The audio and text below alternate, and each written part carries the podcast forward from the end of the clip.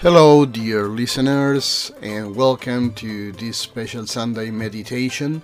I am Pastor Enzo Pellini, and it's truly a blessing to have you join us today on this journey of reflection and connection. Whether you're joining us for the first time or you've been a part of our spiritual community, your presence here is cherished and valued. As we gather for this moment of reflection, I'd like to share the reading for this new week. The reading for today, according to the Gospel of Mark, chapter 1, verses 21 to 28. And we read, They went to Capernaum, and when the Sabbath came, Jesus went into the synagogue and began to teach. The people were amazed at his teaching, because he taught them as one who had authority, not as the teachers of the law. Just then a man in their synagogue, who was possessed by an impure spirit, cried out, What do you want with us, Jesus of Nazareth? Have you come to destroy us? I know who you are, the Holy One of God. Be quiet, said Jesus sternly. Come out of him. The impure spirit shook the man violently and came out of him with a shriek. The people were all so amazed that they asked each other, What is this? A new teaching? And with authority. He even gives orders to impure spirits and they obey him. News about him spread quickly over the whole region of Galilee. The authority of Jesus is today's topic the authority demonstrated by Jesus through what is narrated in the Bible, and of course, the authority of Jesus reflected in our own lives. The authority of Jesus, and hand in hand, the power of Jesus that each of us believers has been able to experience. When Jesus was preaching in the synagogue, the people were amazed because his words seemed to have authority. To that Add understanding and also the content of the Holy Spirit, as the one who preached was the very Son of God and made his words relevant.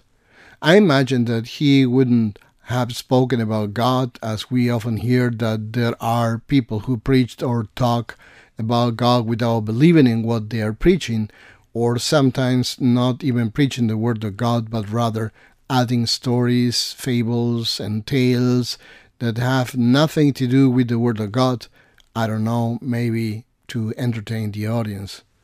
Many times I've heard, even from preachers and Christians with many years of experience, who don't know what else to preach. They complain because they have to preach the same biblical readings, or some express that they already know that part of the Bible, that they have already read it, and wonder what more they can get from it. The truth is that there are other dimensions when reading the Bible, and that is what I'd like to clarify today. First, there is the reading with the intellect. We read the Bible as if it were just another book. Even those who studied it as scholars and linguists can be at this level, without believing in it as the Word of God. Then there is the church reading of the Bible or the religious reading of the Bible, considering it as part of our religion. Every Sunday we read the Bible with respect, but sometimes without focusing on what it says, perhaps without understanding, and possibly also without believing. The third way of reading the Bible goes beyond even research and study through the support of historical, linguistic, and archaeological sciences that we may have used. It begins when we believe in it as the revealed Word of God. When we start to believe in the Bible in this way, it becomes an instrument of communication between God and us. We read it with our spirit, and our spirits are nourished with the Word of God. This is what happened with Jesus. He read the word with spiritual authority, and people marveled because he found meaning and began to understand it thanks to the intervention of the Holy Spirit.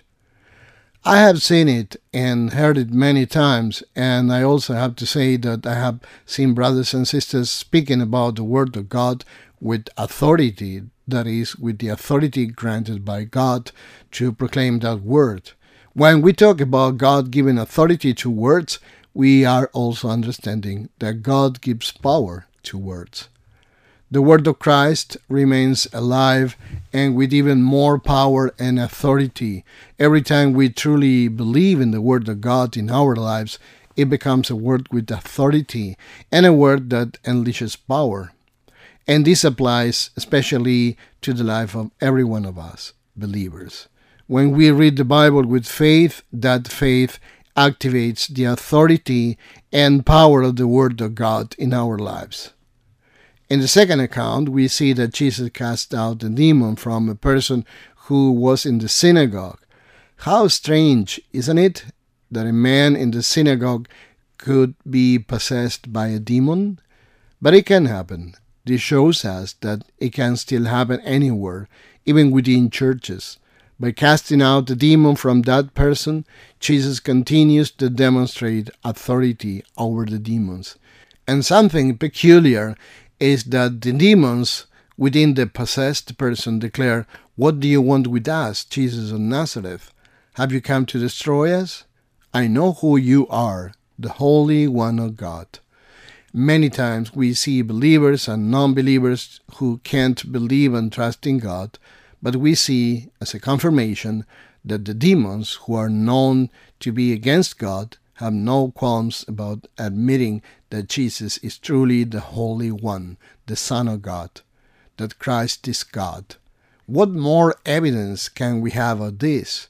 What a good comfort it is to know that even the demons believe in Jesus as the Son of God, although we know, of course, that they don't submit to Him in obedience.